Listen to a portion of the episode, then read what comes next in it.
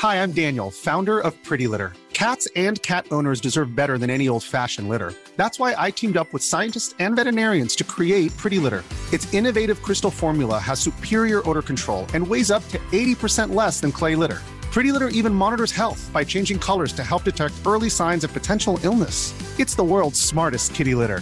Go to prettylitter.com and use code ACAST for 20% off your first order and a free cat toy. Terms and conditions apply. See site for details. What's going on, guys, and welcome back to Watch Time. Now, if you haven't seen it already, last week's episode we covered the first part of this click topic, talking about how the house all started, how the group got together, and all that initial growth. Today, we're going to be talking about the end of the first house, when everyone had to go on break towards the end of 2019, and all the issues that came with that, as well as how everything's back now and the story behind that. But if you haven't seen last week's episode, I definitely encourage you to go check that out first. Link is in the description. All right, let's get into the episode. Yeah, but it was super good because I think we, you know, everyone started figuring out each other's quirks. I think there was a bit of a tense dip where everyone was figuring out how to navigate that stuff. Like, Cray, why'd you leave another yogurt cup out on the couch for the fiftieth time? yogurt cup on the cups. carpet. and other people being like, Elliot, you need to shut the fuck up and stop behaving like a baby when you lose a round of Fortnite. And and me being like, Kath, we can't keep having these tense moments. And and then Marcus, honestly, Marcus didn't do it. Ma- Marcus was just. Marcus was never awake at the time of anyone else. Marcus Marcus was not a negative at all. It was he was just like it was like nocturnal possum. dude. So I'd be like. I haven't seen Marcus in like two weeks. Living in the house, the same because he was on a top level, slept at a different time. Sometimes I'd go a week and be like, where is that guy? Anyway, and I though, think at that point we were really getting the feel for like getting into the swing of weekly videos yeah, as well. yeah. There's probably And- like one in talking around that, like you know, two months in time frame. We'd figured out the formula. We'd figured out what works. We'd started developing a real like click style. The channel was going so so well. It felt like we could literally post anything and it would just blow up. And the excitement making content for a channel that's in one of those growth stages is electric. Like you just you're so keen to make the next video because you can't wait to see how well it does. It's not like, oh, I, I'm I want to post my next video and see if it does good or not. You're like, no, no, no. My next video is gonna pop the hell Yeah. off, and I can't wait to see how much it pops off. It's like it's just it's a guaranteed win, and you just and you're doing it again and again and again. Um, and I think you know we yeah we really had so many good ideas because obviously we hadn't done any ideas at that point, so there was so much exciting stuff to do. Yeah. Um, and everyone was so invested in it as well, which was really, really cool. And I think in that stage as well, yeah, you're right. Like everyone just had so many ideas, everything felt really fresh. But I do remember it was also a challenge because one thing that was the case was everyone up until that point had only worked for themselves. Like you have to remember mm. that this was six people on a channel, but all these six people had very successful YouTube channels in their own right or, you know, varying degrees of success, but had been doing it for at least a few years. And up until that point, had only ever had to answer to themselves. So everyone developed their own style, they developed their own standards for what was good or not good, and all that sort of mm. thing. And bringing that into a channel where you had six people um, feeding into what makes something great Yeah. was also challenging in a way. Yeah, yeah, exactly. I think it was kind of balancing, you know, what everyone wanted from a video. Sometimes there'd be big creative uh, differences when it came to how we should do something. You know, um, e- even like even basic stuff like who should intro a video, for example, or um, the way a certain thing should be edited, or how we should like structure a challenge. And but but I think I think ultimately in the scheme of things, people actually came together and really resolved it all pretty well. Um, and I think it was the, it was definitely easiest back then to do that because everyone was so involved in the creative process. You know, it wasn't just like rocking up, hey guys, this is the video we're shooting today. It was we were talking about it all through the week. What video are we going to do? I remember like the um, one of my favorite videos was one that uh, that we ever did is one that Kath came up with, and I thought was just fully not going to work, which was the the Nerf dart um, the Nerf battle one. Yeah. And I was like, and Kath was like, yeah, I want to do like a house Nerf battle. And then you know we were brainstorming it though. We are like, yeah, but you need it needs to you need that tactile feedback to make it visually engaging for a video. You know, like in paintball, you see the paint go splat, and that that's what makes Yeah. that cool to watch. We're like, how do we resolve that? It's like balloons. Nerf dart won't pop a balloon. And then Kath was like, oh, it's fine. We'll just put like pins and toothpicks in the front. And I was like, won't that we'll be like bleeding everywhere by the end of the video, right? And uh, and I was like fully like that's crazy, it can't work. But then once again, everyone so keen, so excited to do it. Kath went out, bought Nerf guns, bought uh, bought little toothpicky Toothpicks. things, and like I walk up into the kitchen one day, and just like Cray is like bouncing a balloon in the air, and then Kath's shooting it out of the sky with a with a Nerf gun. And it's like, oh wow, this is cool. We can do this. Yeah. And then I think it gives it gives me a lot of respect for other YouTuber groups that make content together because that stuff is not easy to do. Like those video concepts appear simple and I think that's again like the beauty of YouTube is that it just feels like a group of friends where it's like, "Oh, fuck it, let's have a Nerf battle in the house one day." But like no one sees the fact that we had to buy we had to work out where we could buy like m- multiple like helium things so that we can make the balloons like stay up in the air Yeah. or literally the, the, four hours, that of went into inserting toothpicks into that oh many my different god like people had blisters on their fingers afterwards the people that were doing it because Yeah. it took so long like getting the nerf suits from different places and it was it was a lot of work to pull off videos like that and get all the things you need to make it feel like kind of just rough and pulled together in the end which is what i think like made the videos so great as well Yeah, yeah, exactly. I feel I, there was a real sense of, um, you know, I think equal, you know, like ownership over videos. Like it felt like when we did a video back then, it was like it was an idea that we'd all chatted about, and or you know, most of the time, probably seventy percent of them were ideas that were really well chatted through and really explored, and everyone was like pitching in their own little elements, so everyone felt like they'd contributed something to the video. Um, yeah, And I think around that time as well was when we did one of the first meetups for Click at PAX Australia.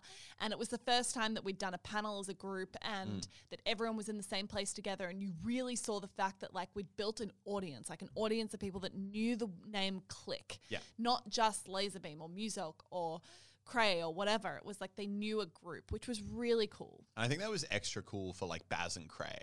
Yeah. because I remember I remember Cray especially because I, I I don't know I don't know if Baz loves the big crowds, but I know but I know Cray really like fed off that energy, mm. and I think that you know pre-click he was you know he was actually growing quite well, but he wasn't really a big channel yet, not what he is now, and he also I don't think he'd really you know the last time he'd had the opportunity to do a meetup he was way way way smaller, so he'd never really had like anything that scale, and I think yeah, just seeing think that number of people. potential vision as well. Yeah, yeah. Seeing that number of people come out and be like excited, so cool. Yeah. So, so cool. Um, but then it was also around that time where we ran into our first uh, hiccup, which was uh, NRG. Yeah. Yeah, which was and it, and it was and it was weird because it was all the videos were doing really well, everything was performing, um, but we we did run into a few kind of just hard points to resolve with NRG where it was like you know they wanted a bit more fully understandably they wanted more like NRG branding around the house. They wanted to feel more like part of the NRG brand.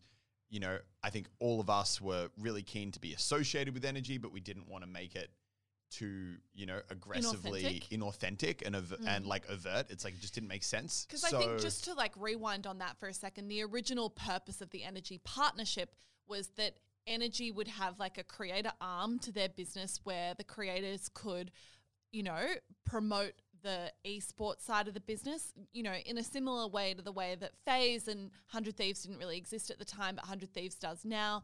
And for us, it was obviously to be able to partner with a larger organization and have that leg- legitimacy and the ability to think on a more global scale as well. But I think in practice, it was just actually quite difficult to draw that connection with us being in Australia and them being in San Francisco and the States. Um, and it was you know, for us, I think it was so important in those early days to not make it feel overly commercialized and make it feel like really authentic. So we didn't take any sponsors really. Um, No. And that sort of thing. And, and for them, they were just at a different stage of the business. So it happened around four months in where we decided to four or five months in where we decided to part ways with NRG and it was like fully on fully amicable on good terms and Yeah, it, I it- yeah, and there wasn't anything bad that like it wasn't like uh there were no like arguments, there was no real disagreement. It was just like, hey, it doesn't quite align Yeah, it with doesn't like really the make the vision just doesn't align perfectly anymore.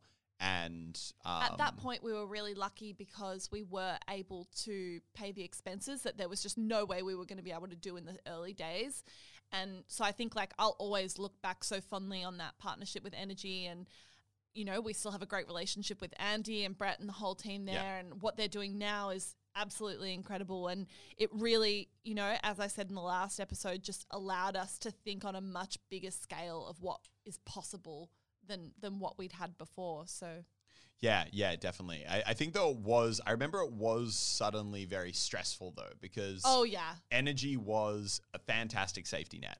NRG let us, you know, leap in, hire a videographer, rent a really expensive, awesome house for everyone to live in.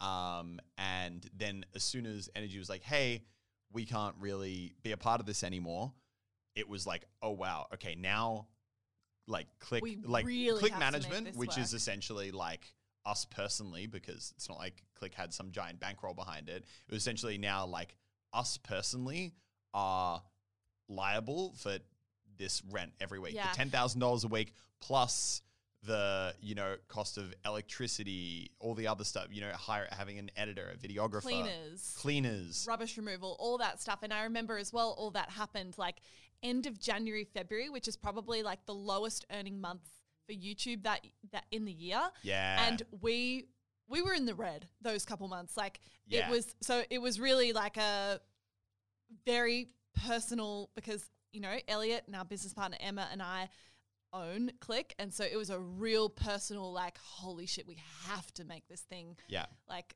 okay because you know personally we yeah it was a, it was a it was a tough one but you know we made it through we made it through the other end and i think I w- I'm, I'm really proud of the fact that we took that leap of faith with it and, Mm. and made it happen Oh, such a huge thing. I think it was it was it was so cool not only building um you know, like the click channel, but I think also just how you saw it, you know, have like so many other benefits for you know, like Cray and Baz and not and I'm not only talking about, you know, their their channels individually, but um, you know, just like as people, like Baz, the Mm. transformation he's gone through in the last once again, can't believe it's only been a year and a half.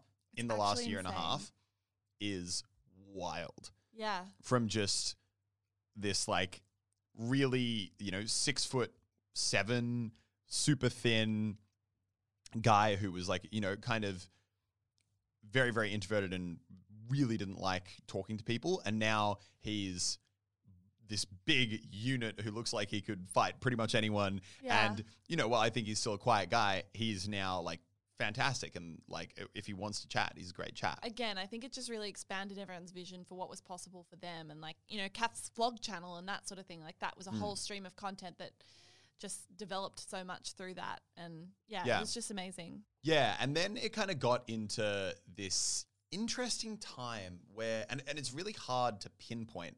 And I, I still don't think I really know or anyone really knows what caused it or, you know, what was part of it. But, you know, obviously when you're living in a house with a bunch of people who do the same job as you, who you see every single day, share everything it with, um, you, I, I- think there was a real sense of like, uh, you know, if, if one person in the in the house was, you know, going through a bad time, in a bad mood, it could bring everything down. Mm. Like everyone in the house would feel that.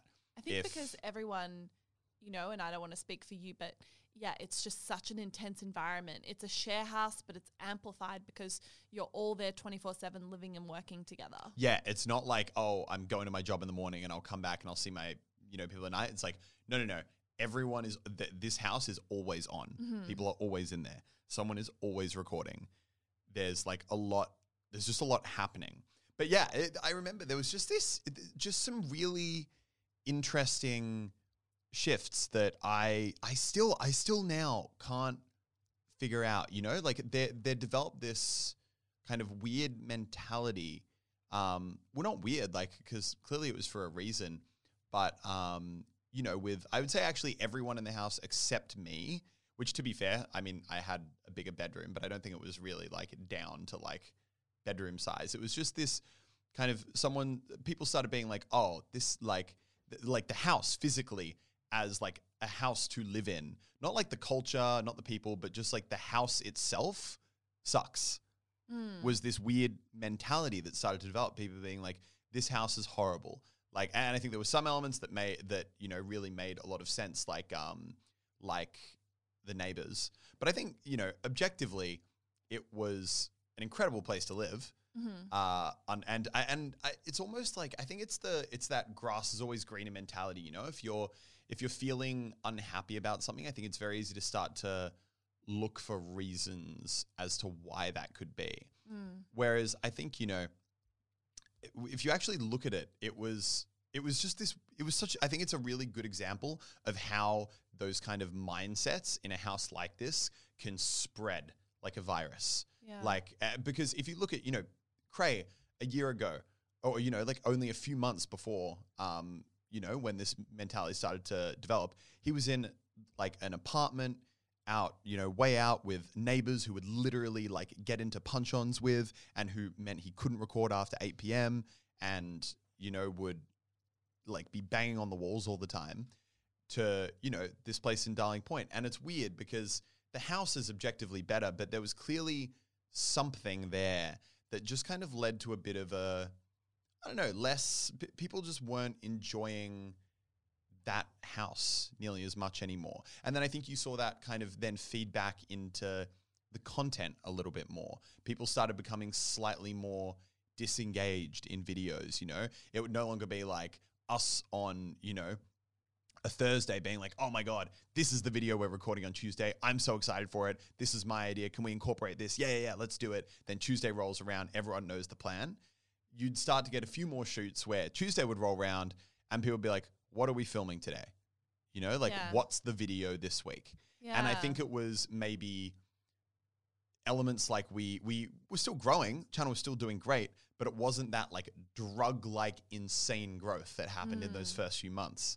Um, and I think that because of that, it then fed back. People felt less involved in the content. They started to enjoy making the videos slightly less, and things just weren't as new and exciting anymore. It became a bit more routine. Yeah. And when it's and you know when you're kind of making these exciting new videos and your channel's growing really fast and clicks growing really fast, the the elements that might sometimes like really annoy you, like Elliot screaming or you know or rotting rubbish being all over the kitchen, they're kind of things you'll be like, oh, you know, there are these couple of frustrations, but generally things are great. Um, but then I think when everything started to slow down a bit. Once again, still going fantastically, but just not as viral uh, as it was before.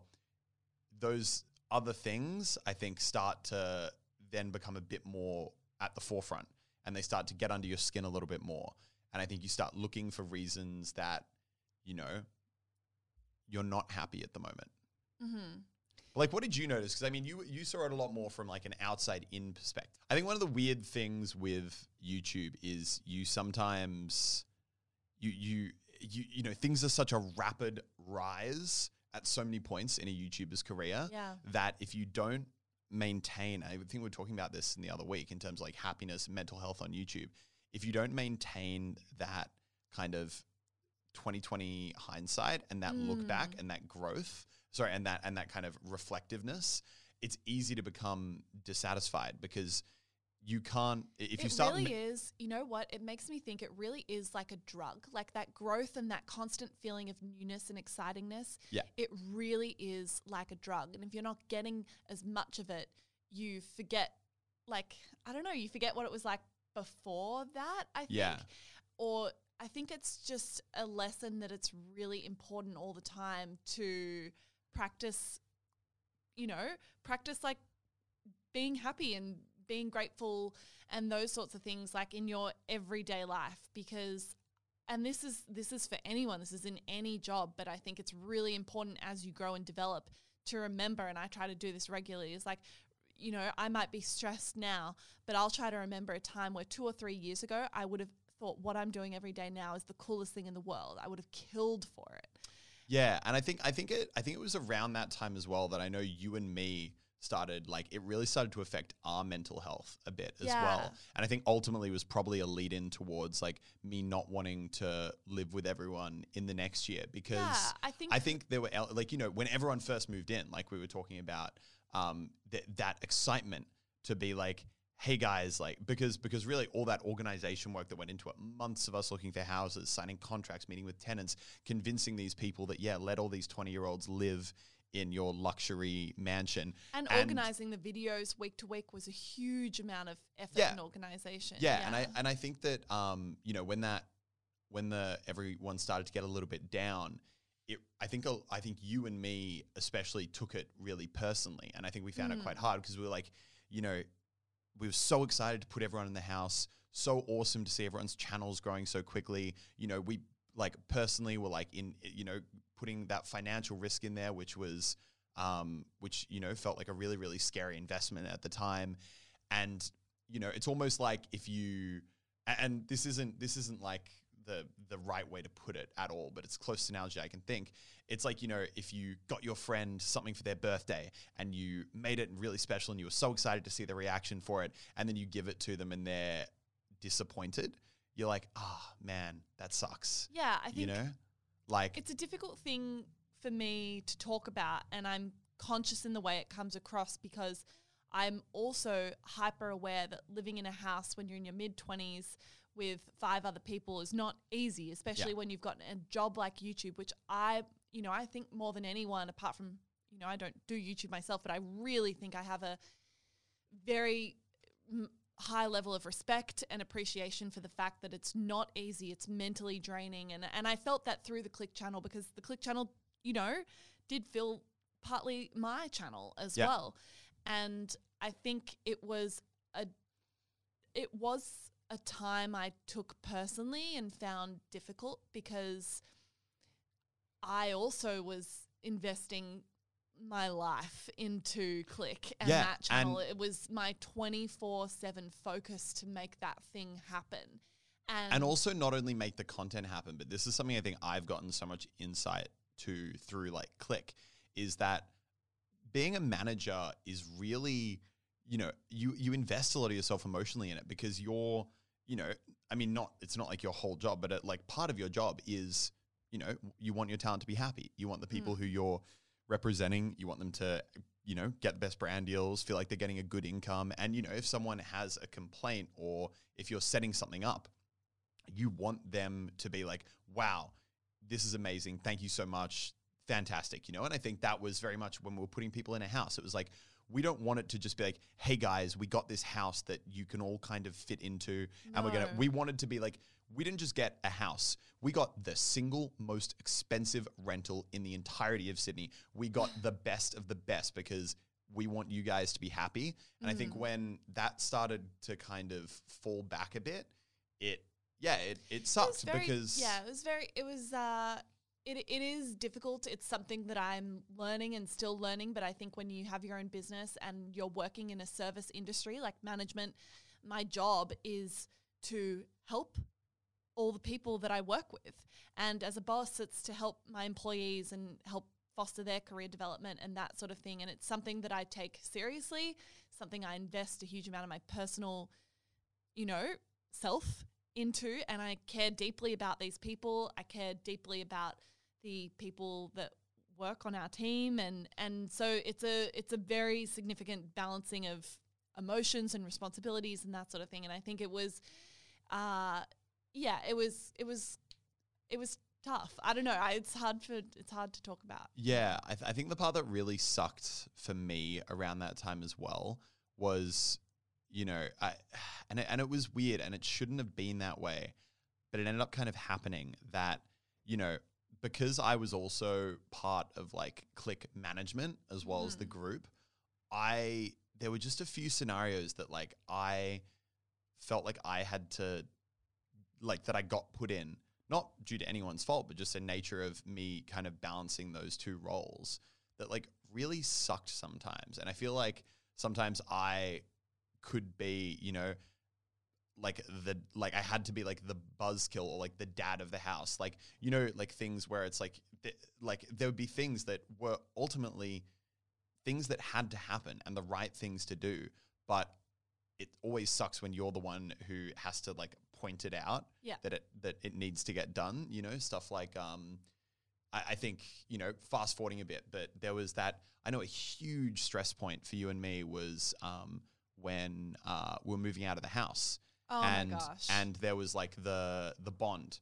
Which was it was like because obviously an expensive house that has furniture in it, the bond on that was Fifty thousand dollars. Fifty thousand dollars was the bond. So for Yeah. those who don't know, I'm assuming most do, but essentially when you move out of a rental, depending on the amount of like damage or anything that's happened, basically any difference between the house was when you first got it to now gets taken out of your bond. So we were on the line for They wanted fifty thousand dollars. yeah, but the yeah. thing is, it actually wasn't even click on the line. Like it was like it was me and Baz and Cray and Lufu and Marcus. And anyway, when they did the first um, walkthrough, uh, they were I think trying to get us for about thirty grand or something. Um, but long story short, then we were in that scenario where there was Ready to pop the question? The jewelers at BlueNile.com have got sparkle down to a science with beautiful lab grown diamonds worthy of your most brilliant moments. Their lab grown diamonds are independently graded and guaranteed identical to natural diamonds, and they're ready to ship to your door. Go to BlueNile.com and use promo code LISTEN to get $50 off your purchase of $500 or more. That's code LISTEN at BlueNile.com for $50 off. BlueNile.com code LISTEN. thirty thousand dollars that we were probably about to lose, which then would mean you know each individual person paying about six thousand dollars each. Um, but at that point, I think the guys had already you know gone to the next house, and there wasn't a lot of interest in you know kind of Engaging, doing yeah. in engaging in the things we needed to do to get the bond back. And I remember being super super stressed because I didn't want people to have to pay that much money each. I didn't want these like rich people to, you know, take more money than they already have from their weekly rent. And I, I I know there were a few days in particular where it was like where I was like, okay, guys, like the the we've got this because and the, these are all things that like Click Management paid for. We'd be like, okay, guys, we got this like big skip bin out the front of the house. It's going to be here from Monday to Sunday. Um, can we make sure that we get all the rubbish, everything that literally isn't the furniture that ca- that came with the house, and just get rid of it? Obviously, if you're taking it, keep it. If not, it needs to go in the skip. And the skip came. It was there for a whole week. It got taken away and then there was still so much rubbish in the house that just no one had touched which once again all comes out of the bond and then there were yeah and then there was like okay guys the, they're doing the final inspection on sunday morning um, is everyone okay to go there or, or sunday afternoon is everyone okay to come on saturday and do like a final cleanup make sure everything's perfect and we'd already had a few cleaning teams go through as well um, and everyone was like, yep, yep, yep. And I remember on Saturday night being like, hey guys, just checking everyone, like you got there and took out all the last things, right? And everyone replied, like, yep, we did. And then you and I got there on Sunday, ready to meet the tenants, the owners for the final inspection where they were going to assess the bond. And basically nothing had changed. No, there was no cleanup that had been done. There was stuff everywhere. And I remember just feeling helpless. And it sucked because in that role, it, like at that time, I had to be the one to be like, guys, what the hell is going on? Like, the final inspection's about to happen. I don't want each of you to lose six grand. You need to get over here right now and clean your shit up. And I remember I have a really vivid memory of at the time they were doing a unpacking or building furniture in the new house stream. And I was messaging them that morning that we had the um, inspection about to happen. And I remember just seeing this like, and it was really disheartening, just like on stream, kind of everyone was like, oh, Elliot's saying like, we have to go over now. Like, you know, basically being like, what a buzzkill, what a like, what, a- and it's like, and I was like, guys, I, I'm, I'm not, I'm not doing this to be like a buzzkill. I'm doing it because I'm trying to help. I don't want people to lose all their money.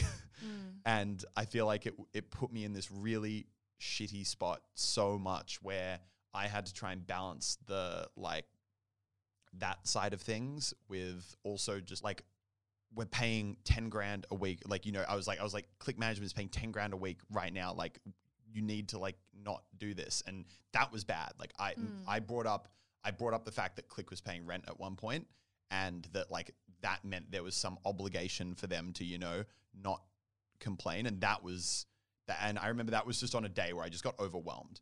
I just like everything hit me at once, like channel stress, that stress. And like, I think there were in 2020 hindsight ways I could have definitely navigated stuff better. But I think it's a really, yeah, it's just an interesting lesson. And I think it just sucked that I ended up feeling like, yeah, just just like I really that stream that day where they were unpacking in the house, and I remember call when Anna had to do that call and be like, guys, to be honest, this is just ridiculous that we've been trying to get people through to clean stuff up for the past two weeks, and no one's even lifted a finger or some or like done the bare minimum, and it's like, man, I don't want to have to be that guy. Yeah. Like to be to like to be perfectly honest, you know, and it was like it was like obviously never something I'd say, but for me at the time it was like peak Fortnite. I'm like me like I don't really mind if like the bo- if we lose the bond. It's not a horrible thing. Like it's not like the end of the world. For But it- you personally. yeah, for me yeah. personally, because that was like the most that was like peak Fortnite time for me. Yeah. But I was like, but and the- I think what he means by that is like the opportunity cost of spending 12 hours at the house cleaning up stuff was not worth the opportunity cost of That- taking a day off to make videos where, you know, and being really frank, like you can make six grand relatively easily in in peak yeah, Fortnite I was, time. I Yeah. was, I was going. I, I mean, you were there as yeah. well. Like I was going, and I was, 100%. I would go into the office of the people who owned the house to negotiate over the bond and. Uh, you know, organize the like tip truck and like rubbish and be there, like walking through the house, filling up bags, and um, not that the other guys did nothing, by the way. There was definitely like everyone contributed. It just never got done to the point it needed to. But yeah, but in reality, I wasn't going to those meetings because I was like, I don't want to lose money. If I if it was about if it was about my money, I would have just made more videos in that time. Yeah. It was because I was like, I don't want Baz to I don't want my friend Baz to lose money. I don't want my friend Cray to lose money. I don't want Kath or Marcus or any of the guys to like be out of pocket here. Um, Yeah, And yeah. it, and it's and it just oh man, it sucked.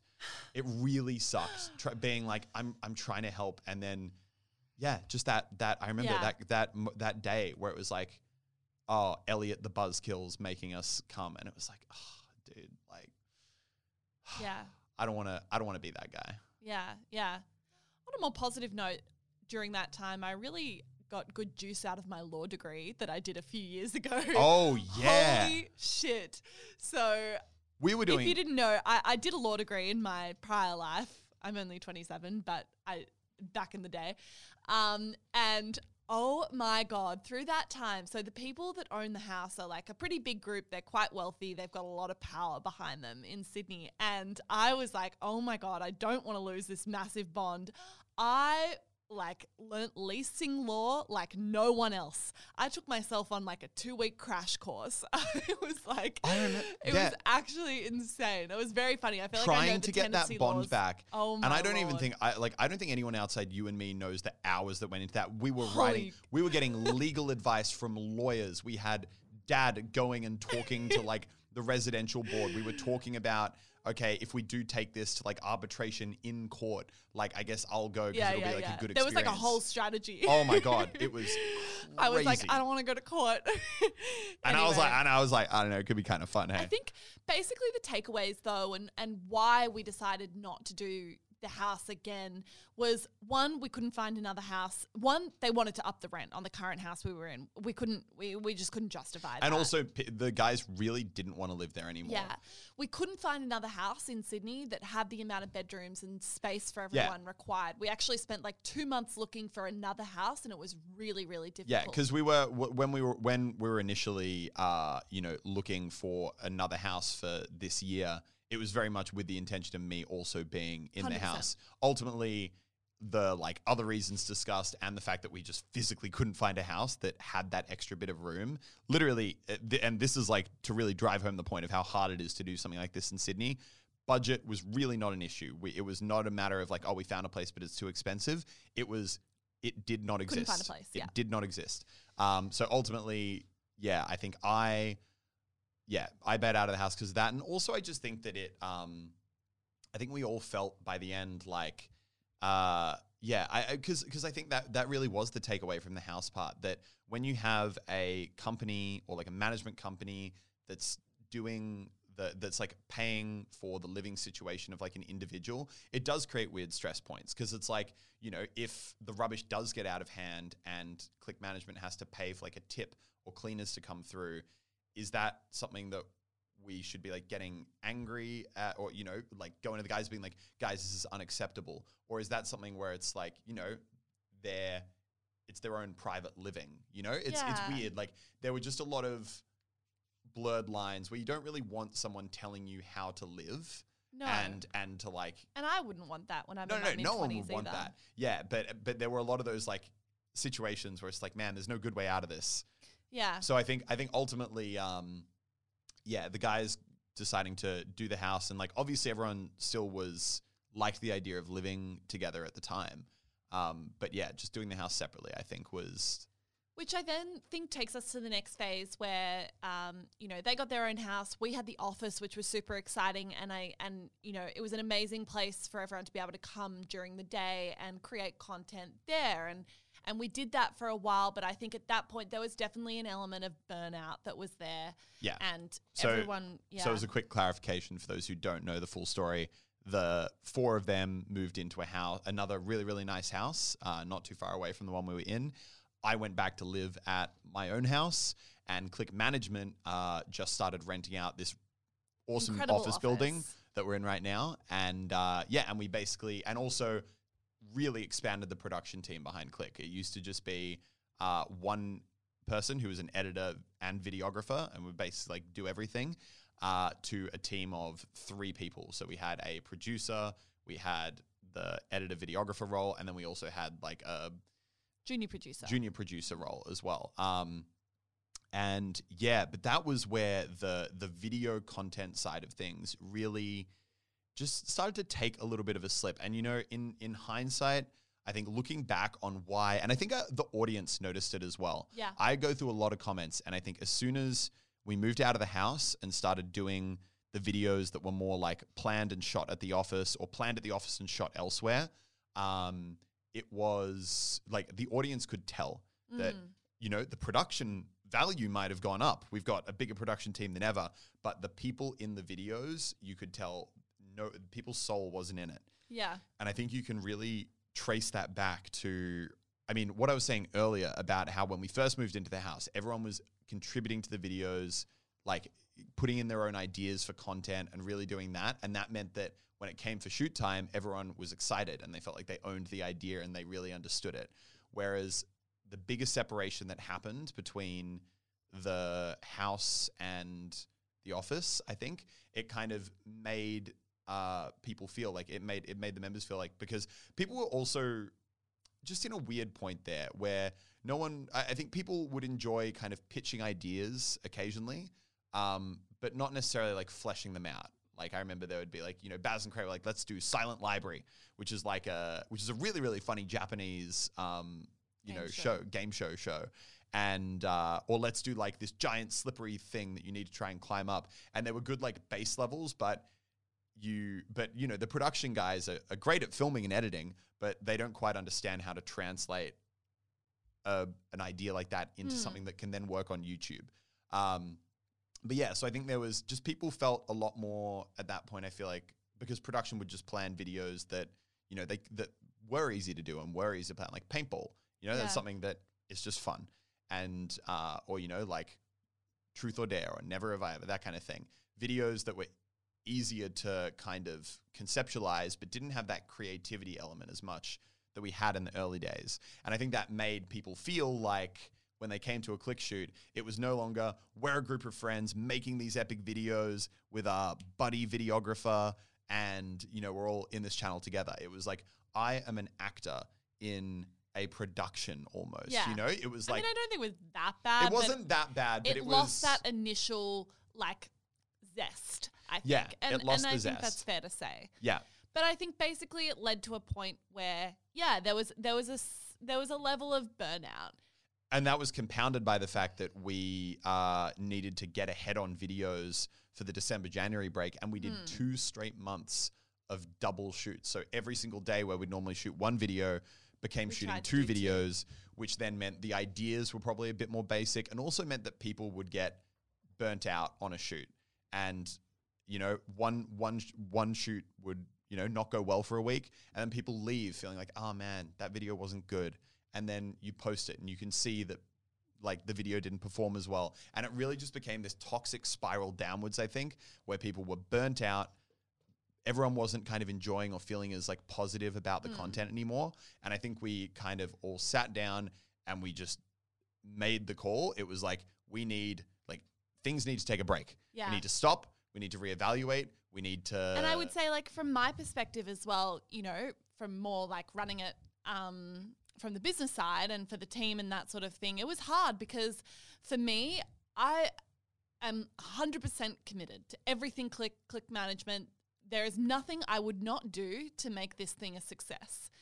But at the same time, it was difficult because there's no point doing something if you're not enjoying it. And Yeah. so for me, I could recognize that people were burnt out and it's not you know, it's not in their best interest and as their management, like that's not in their best interest to continue when they're doing something like that. So I think it really made sense for us to say like, hey, let's take a little break, take a second, reevaluate, give yourself some time, like think about the positives of this, think about the negatives of this and decide whether or not this is something that makes sense and ultimately I think taking a break was a really good thing to do. Yeah. And everyone came back in But man, you year. were you were so stressed during that time because Grace is like Mm. obviously I'm like I'm I'm like carefree YouTuber guy who doesn't put too much thought into things. Grace is there with like you know a finance background, looking at this three man production team that we've just brought on only a couple of months earlier, who are now sitting there with literally nothing to do but try. And we had like basically Yeah, I think I can be positive on reflection, but at the time I was fucking stressed. you were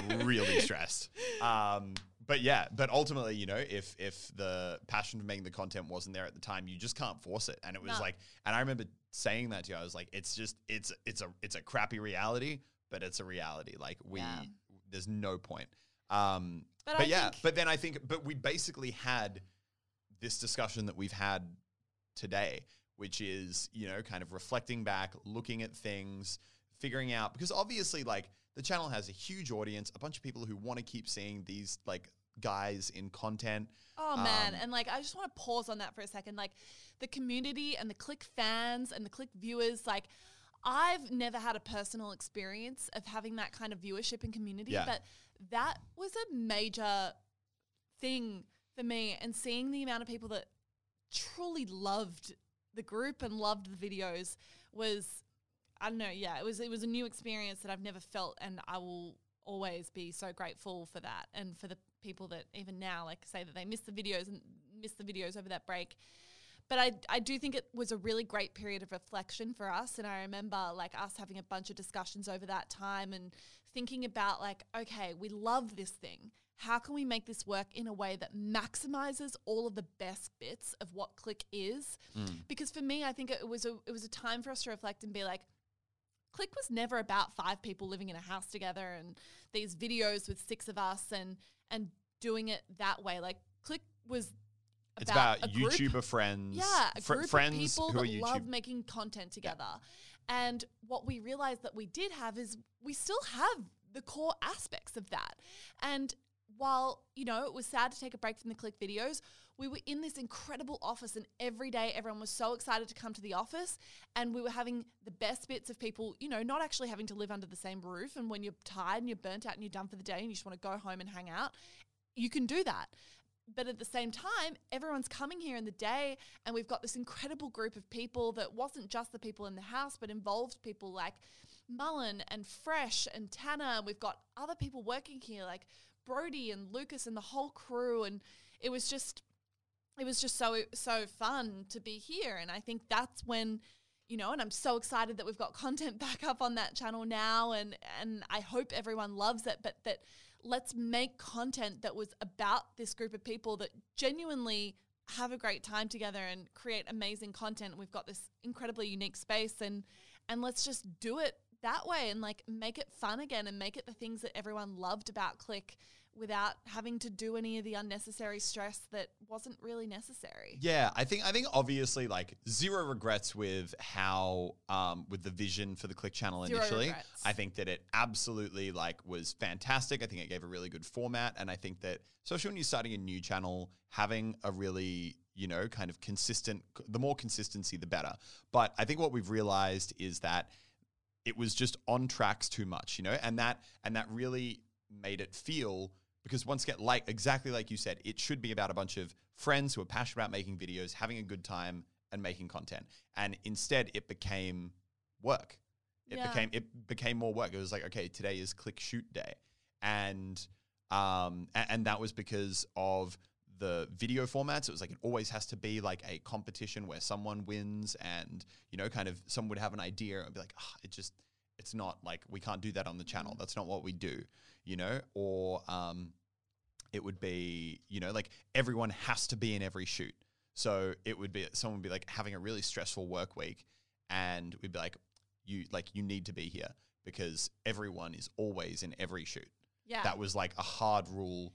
And you know where I ninety percent of the time. Yeah, I think like I'd spoken to Vic from the Sidemen about that, and he he told me how they had that rule, and um and gosh, like yeah, again, like credit to them, credit to any group that does videos. It's not an easy thing to pull together, and I really respect. I yeah, I really really respect people that. I was going to say it. my biggest takeaway from Click, my appreciation for the work that all those Sidemen guys put in is has just shot up. Their ability to because um, you know, on Click we more had uh, well, especially these days. Um, or you know, towards the end of the year, had production the production guys who would do the majority of like the video planning and all that. But the Sidemen guys, they have someone who helps with like the assistant stuff, like organizing the actual like proper proper bits. But in terms of like the actual video ideas and all those elements, they are so so involved in their content. They absolutely hustle, and I think I, I don't know has there, has there ever I don't know if they've missed uploads. They will bulk shoot insane amounts before a, an event like E3 or if they have to go somewhere. Yeah, which they have to now fight, yeah. they're not all living in the same house. They're all over the place. You've got JJ who's doing music albums. He's going off and boxing. He's in LA. He's in New York. He's he's everywhere. And you know, if one of us in Click had like a single trip planned, it would it, it would cause like mayhem in terms of like the film schedule. you know, it would be it would be like okay, well now we have to do this day, but then that day doesn't work for them. I don't know how the Sidemen do it. They are actual machines Yeah. at running that channel. Full props to them. But long story short, the takeaway is I think I'm so excited for Click this year because really, um, obviously, everyone is still uh, absolutely fantastic friends. I think that now, even more so than ever, because all those stress elements have been taken out, where I no longer am like having to play the grumpy dad who is wondering why there's a half rotting chicken in the kitchen. Um, And I want to just pause on that for a second because I think it's really important to just leave it on a positive note that you guys shared an experience that is so unique Oh, that so, so few good. people will ever have the opportunity to have. Yeah. And it's the it's a year that you guys will look back on I really think for the rest of your lives and certainly for the rest of your careers because I do think it was a real turn a, a pivot point and a yeah, I, I think it was an I- incredibly special time. And for me as well, like it gave me so much more confidence in like my vision and what I think I'm capable of working on and I totally agree. Yeah. I think it's really hard to, if you look at that whole year's experience, it, it's impossible for me to look at that when I'm looking with 2020 hindsight and not see it as an absolutely fantastic thing. You know, there were absolutely ups and there were absolutely downs. Downs can be fantastic as like teaching opportunities Oh. and learning. Like, you know, I think that, um, you know, you've seen like Craig go through an especially like tough time recently, but once again, like the learnings that he that you know, I but so often, at least for me, those those downturns that can happen just lead to like overall growth. And I think it, when I, you know, when, if I look at everyone who went into that house in, uh, you know, not and in every aspect, a career aspect, I think it was fantastic. How what what it like helped do for so many people's channels, so many like uh, brands that people now work with that just click put all of us on the radar. Um, you know, in terms of like personal growth, you've just got Baz, who I can't believe when I see him these days. He literally walks in, and I am like every every time I swear he's just getting more and more swole. It's ridiculous. Same with Cray. Cray just became this absolute unit of a human. You know, I, I think there's just been so much and, you know i think and, you know for me personally i think a lot of elements of like my personality that i've had to become a lot more conscious of from living with people and one thing i always appreciated about uh, everyone in that house is like they weren't afraid to call me out on my bullshit. Like if i was Yeah. if i was doing something that was like hey that's a dick move it'd be like oh yeah damn you're not wrong. And then you know that leads so i think there's so many things like was did everything go perfectly? Like absolutely not. Does e- and that's the same with literally anything that happens. And i think the Yeah. hardest thing in these content creator things you know i know for a fact even the sidemen will have like you know days where Tensions. where tensions happen and things don't go perfectly and you're like why the hell weren't you That's here on life, time though, and I think That's for life, people and I think- watching that, no matter what you do, that's life. and I think that's the hard thing with content creation because you always, or you know, just I mean, social media these days in general, everyone's putting forward that perfect image. And then if that cracks and people see behind and be like, oh, actually, it wasn't all, you know, as perfect as it looked, then it, it's like, you're like, yeah, obviously, like that's that's life. Yeah, I think actually it's a really good place to leave it because Elliot, you know, had the idea for this podcast and wanted to talk about, you know, why the click videos stopped. And I think it was something that I was really nervous to talk about because it has meant opening up about some difficult times and the fact that not everything's gone perfectly for us. Yeah. But also, I wouldn't have it any other way. We've you only get bigger and better by trial and error and sometimes there is error and like that's part of it and i think yeah i think it's been an amazing takeaway for me it's built resilience it's built a bigger vision for us and um and i'm and i hope you know for everyone involved i think it had the same thing so yeah Woohoo! I think that's a really good place to leave it. Um, I hope this helped you guys get a bit more of an understanding as to what was an incredibly intense and big part of our lives for a long time and will be going forward. And um, and yeah, thank you guys so much for watching this episode. Remember to subscribe to the channel if you're watching on YouTube. Subscribe on Spotify. Like us, rate us on. Five stars on things, click Apple. oh my god, I'm so bad at that. I need to get better. We will see you guys next week. Bye bye. Bye.